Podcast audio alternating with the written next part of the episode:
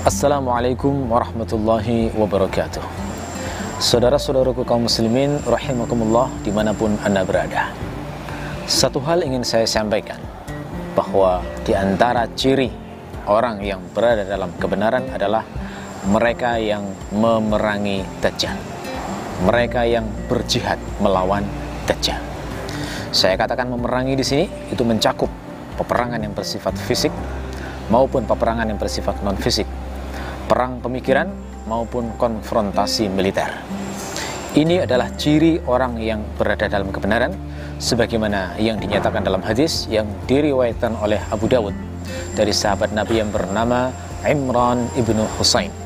Beliau mengatakan bahwa Rasulullah Shallallahu Alaihi Wasallam bersabda, "La tazalu ta'ifatun min ummati yuqatiluna 'alal haqq Zahirin' ala manna وأهم hatta yuqatila akhiruhum al-masihat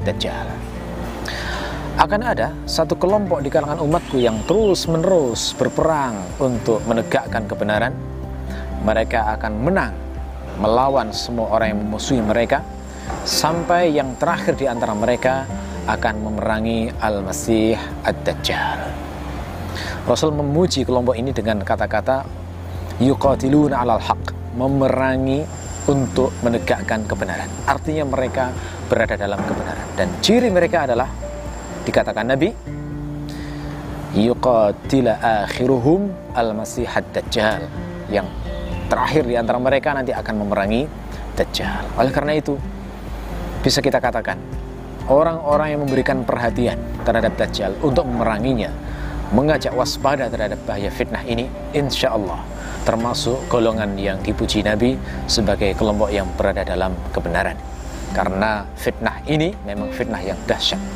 Fitnah yang bisa membuat orang kafir, fitnah yang bisa membuat orang itu menjadi jauh dari Allah, bukannya bertauhid, memuji, memuja serta mengabdi pada Allah saja, tetapi mengalihkan itu semua pada makhluk yang bernama Al-Masih Ad-Dajjal ini.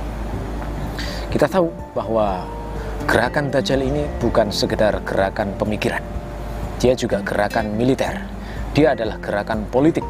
Dia adalah organisasi dunia yang nanti akan menaklukkan berbagai tempat di dunia satu demi satu. Sampai seluruh dunia dikuasainya dalam 40 hari dan kecuali dua tempat saja yakni Mekah dan Madinah. Menghadapi gerakan semacam ini tentu perlu ilmu. Menghadapi gerakan ini perlu perang pemikiran. Menghadapi gerakan ini juga perlu jihad visabilillah konfrontasi secara fisik. Karena itu umat Islam tidak boleh meremehkan jihad secara fisik ini. Jihad secara fisik ini tetap harus ada di tengah-tengah umat Islam. Orang-orang yang senantiasa menyiapkan diri untuk siap berkonfrontasi secara fisik dengan musuh-musuh Allah dan Rasulnya yakni jihad di jalan Allah. Mudah-mudahan Allah menggolongkan kita termasuk golongan yang diridhoi oleh Allah, kelompok yang dipuji oleh Nabi ini karena usaha kita mengingatkan umat Islam terhadap bahaya si Dajjal. Terima kasih. Wassalamualaikum warahmatullahi wabarakatuh.